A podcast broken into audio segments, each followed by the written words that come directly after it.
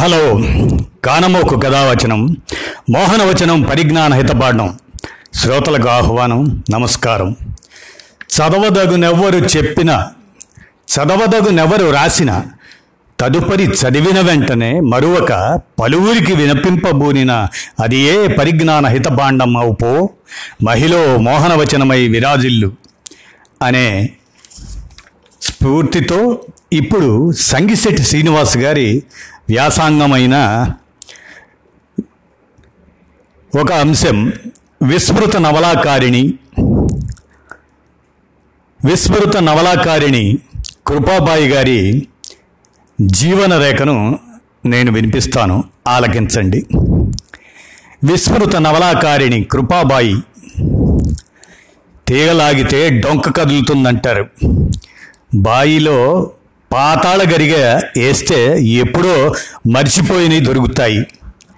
కొత్తగా బయటపడతాయి. అట్లానే సాహిత్యంలో ఒక లింకును వెతుకుతూ ఉంటే అనేక మూలాలు దొరుకుతూ ఉంటాయి. ఈ లింకుతో అన్నిసార్లు కాకపోయినా కొన్నిసార్లైనా కొత్త విషయాలు వెలుగులోకి వస్తాయి. అట్లా తెలియవచ్చిన మహిళే కృపాబాయి సత్యనాథన్. ఈమె ఇంగ్లీష్లో ఆత్మకథాత్మక నవల Saguna a story of native Christian పేరిట ఆమె రాసింది. ఇట్లా ఇంగ్లీష్లో ఆత్మకథను నవలగా రాసిన మొట్టమొదటి భారతీయ మహిళ ఆమె. దేశంలో ఇంగ్లీష్ నవలలు రాసిన రెండో మహిళ పద్దెనిమిది వందల డెబ్భై నాలుగు జనవరి నుంచి ఏప్రిల్ వరకు నాలుగు సంచికలు బెంగాల్ మ్యాగజైన్లో తోరుదత్ బియాంకా పేరిట ఒక నవలను సీరియల్గా ప్రచురించింది. అది అసంపూర్ణ నవల. మార్కండ్ ఆర్ పరాంజపే రెండు వేల పదమూడులో రాసినటువంటి అంశం అది. అయినప్పటికీ అదే ఇండియాలో మహిళ రాసిన మొదటి ఇంగ్లీష్ నవలగా సాహిత్య చరిత్రలో రికార్డ్ అయింది ఇక్కడ మనం చర్చించుకుంటున్న కృపాబాయి సత్యనాథన్ పద్దెనిమిది వందల ఎనభై ఎనిమిది నాటికే నవల రాయటమే కాకుండా ముస్లిం బాలికల కోసం పాఠశాల స్థాపించింది. మిషనరీ పాఠశాలను ఏర్పాటు చేసింది. అందులో బోధించింది. బాలికల విద్యాభివృద్ధికి కృషి చేసింది. వైద్య విద్యను అభ్యసించింది. భర్తతో పాటు మదరాసు రాజమండ్రి కుంభకోణం నీలగిరి తదితర ప్రదేశాలు తిరిగింది. అక్కడ నివాసం ఉన్నది ఈమె గురించి మొదటిసారిగా బండారు అచ్చమాంబ రాసిన అబలా సచ్చరిత్ర రత్నమాలలో చదివిన విషయం అన్నమాట ఇదంతా కూడా. ఆ తర్వాత కాశీనాథుని నాగేశ్వరరావు అచ్చు వేసినటువంటి ఆంధ్ర వాంగ్మయ సూచికలో రెండు తెలుగు నవలలు ఈమె రచనలుగా నమోదయ్యాయి. అప్పటి నుంచి ఈమె ఎవరు అని వెతుకుతూ ఉంటే అనేక కొత్త విషయాలు అందుబాటులోకి వచ్చాయి. అవి మీకు నేను ఇప్పుడు వినిపిస్తున్నాను.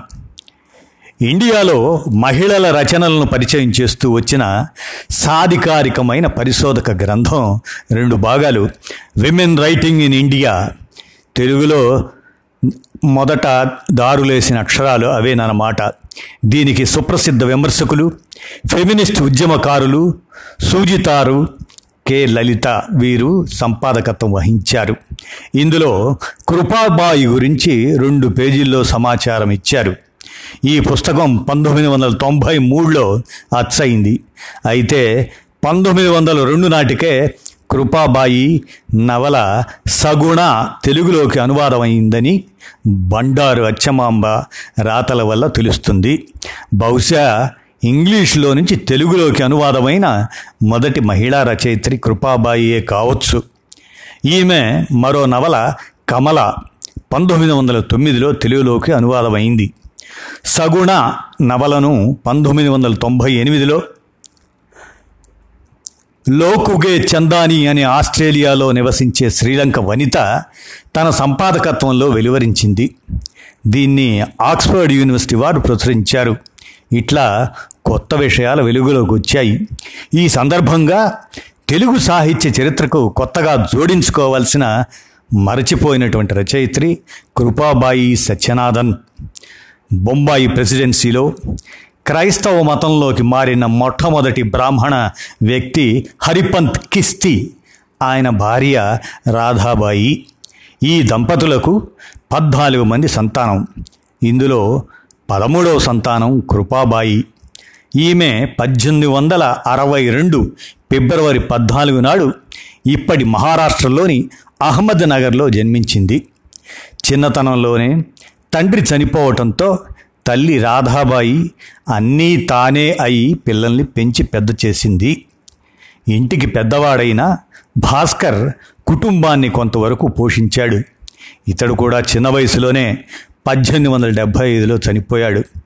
పద్దెనిమిది వందల నలభై ఏడు ఆ ప్రాంతంలో సావిత్రిబాయి కొన్ని రోజులు విద్యాభ్యాసం చేసిన అహ్మద్ నగర్లోని మిషనరీ పాఠశాలలోనే ఈ కృపాబాయి కూడా మొదట్లో చదువుకున్నది. బహుశా తర్వాతి కాలంలో కృపాబాయి పాఠశాలల స్థాపనకు సావిత్రిబాయి పూలే స్ఫూర్తి ఎంతవరకు ఉన్నదో భవిష్యత్ పరిశోధనలో తేలాల్సి ఉన్నది. ఈమె జీవిత చరిత్రకు సంబంధించిన కొంత సమాచారం. Kamala a story of Hindu life పుస్తకానికి హెచ్బి గ్రిగ్ అనే మహిళ రాసిన ముందు మాట ద్వారా తెలుస్తుంది. ఈ నవల కృపాబాయి చనిపోయిన తర్వాత వెలువడింది. తనకు స్ఫూర్తిగా నిలిచిన విద్యావంతుడైన సోదరుడు భాస్కర్ చనిపోవటంతో కృపాబాయి డిప్రెషన్కు గురైంది. దీంతో ఆమెను కుటుంబ సభ్యులు పదమూడవ ఏట బొంబాయిలోని జనానా మిషనరీ పాఠశాలలో చేర్పించారు. అక్కడ ఆమె ప్రతిభను గుర్తించిన మిషనరీ మహిళా డాక్టర్ ప్రోత్సహించారు. విద్య వైద్య విద్యలో ముఖ్యంగా శిక్షణ ఇప్పించేందుకు ఇంగ్లాండ్కు పంపేందుకు ఆర్థికంతో పాటు అన్ని ఏర్పాట్లు చేశారు.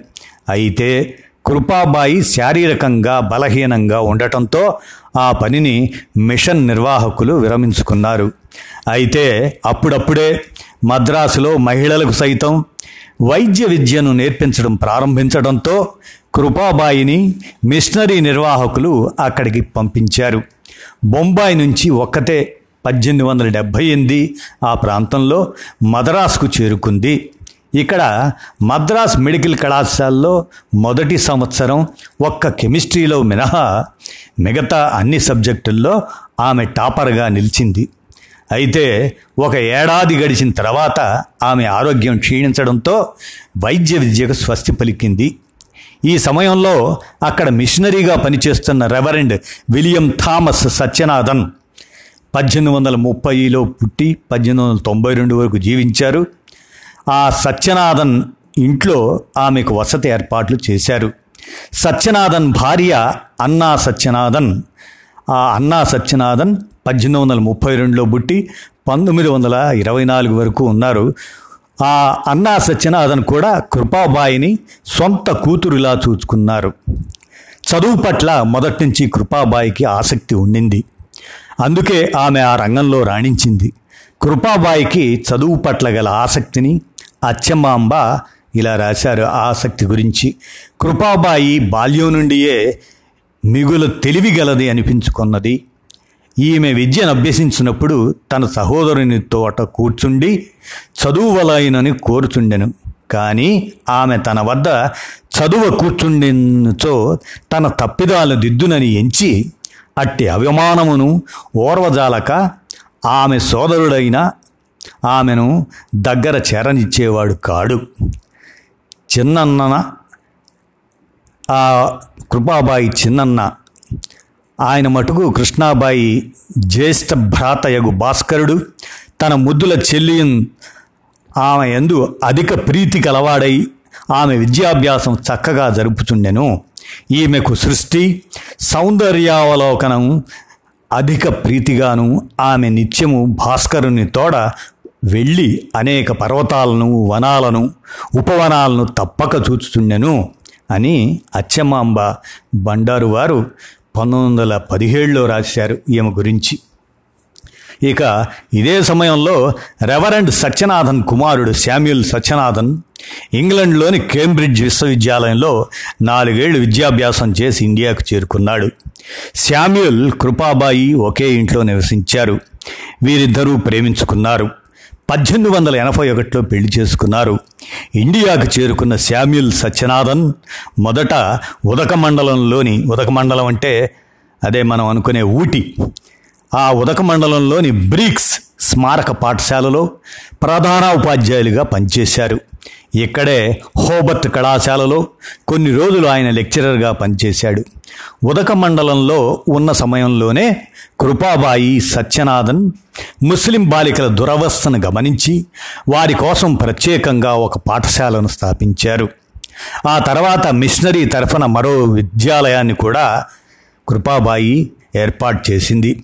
వీటిని నిర్వహించడమే కాకుండా అందులో ఆమె బోధన కూడా చేసింది. శామ్యుల్ సత్యనాథన్ను అధికారులు బదిలీపై ఉదక మండలం నుంచి రాజమండ్రికి పంపించారు. ఇక్కడ ఆయన ఒక్క సంవత్సరం పద్దెనిమిది వందల ఎనభై నాలుగు ఎనభై ఐదు మధ్యన అక్కడ రాజమండ్రిలో ఉన్నాడు. ఆ రాజమండ్రి నుంచి ఆయనకు తమిళనాడులోని కుంభకోణానికి బదిలీ అయింది. అక్కడ ఒక ఏడాది ఉన్న తర్వాత ఆయన్ని ప్రభుత్వం విద్యాశాఖలో అసిస్టెంట్ డైరెక్టర్గా నియమించింది. ఇది పద్దెనిమిది వందల ఎనభై ఆరులో జరిగింది. ఈ అన్ని ప్రదేశాల్లోనూ ఆమె కొంత ఆరోగ్యం మరికొంత అనారోగ్యంతో సావాసం చేసింది. ఉదక మండలంలో ఉన్న సమయంలోనే కృపాబాయి తన రచనా వ్యాసాంగాన్ని ప్రారంభించింది. మొదట అక్కడి వాతావరణాన్ని ప్రకృతిని వర్ణిస్తూ the Indian Observer national Indian journal ఇలాంటి పత్రికలకు అనేక వ్యాసాలు రాసింది. భర్త ఉద్యోగం మదరాసుకు మారిన తర్వాత ఆమె ఆరోగ్యం కూడా కొంత కుదుట పడింది. పద్దెనిమిది వందల ఎనభై ఎనిమిది చివరిలో ఒక బిడ్డకు తల్లి అయింది. అయితే ఆ బిడ్డ ఏడాది తిరగకుండానే చనిపోయింది. దీంతో ఆమె కృంగిపోయింది. అయితే ఈ సమయంలో ఒక స్నేహితురాలతో పాటు భర్త కూడా చిన్న చిన్న వ్యాసాలు కవిత్వం రాసే బదులు నవల రాయమని ప్రోత్సహించారు. వారి ప్రోత్సాహం మేరకు ఆమె మొదట పద్దెనిమిది వందల ఎనభై ఏడు ఎనభై ఎనిమిది మధ్యకాలంలో మదరాస్ క్రిస్టియన్ మ్యాగజైన్లో తన కుటుంబ జీవితాన్ని నవలగా రాసింది. ఇది నవలా రూపంలో వెలువడిన తర్వాత ఇండియాతో పాటు విదేశాల్లో మంచి ఆదరణ పొందింది. విదేశాల్లో కూడా తొలిసారిగా ఒక భారతీయ మహిళ అది మతం మార్చుకున్న రెండో తరం మహిళగా తన అనుభవాలు జ్ఞాపకాలను సగుణ ఆ నవలలో రికార్డ్ చేసింది. భారతీయుల ఆచార వ్యవహారాల గురించి రాసేటప్పుడు వాటి గురించి అంతగా తెలియని పాఠకులను సైతం దృష్టిలో పెట్టుకొని అందరికీ అర్థమయ్యే విధంగా నవలను రాసింది. ఇందులో చిన్నప్పుడే అంటే తన ఆరేండ్ల వయసులో పద్దెనిమిది వందల అరవై ఎనిమిదిలో చనిపోయిన తండ్రితో పాటు తల్లి రాధాబాయి ఆమె మిత్రురాలు లక్ష్మి తన మిత్రురాండ్రు Prema Harini missionary Mrs Roberts సోదరుడు భాస్కర్ ఇట్లా అనేక సజీవ పాత్రలతో నవలను నడిపించింది. అందుకే ఈ నవల గురించి విదేశాల్లో సైతం మంచి గుర్తింపు ఉండింది. ఈ విషయమై కృపాబాయి రాసిన మరో నవల కమల. ఆ కమలకు ముందు మాట రాస్తూ గ్రిగ్స్ అనే విమర్శకురాలు ఇలా చెప్పారు. Her writings seem even better known to English than to Indian readers, some of them having been reviewed in flattering terms in the leading English journals. Her Majesty, the Queen Empress, had recently accepted a copy of Saguna and was graciously pleased to request that any other work by the authoress should be sent to her.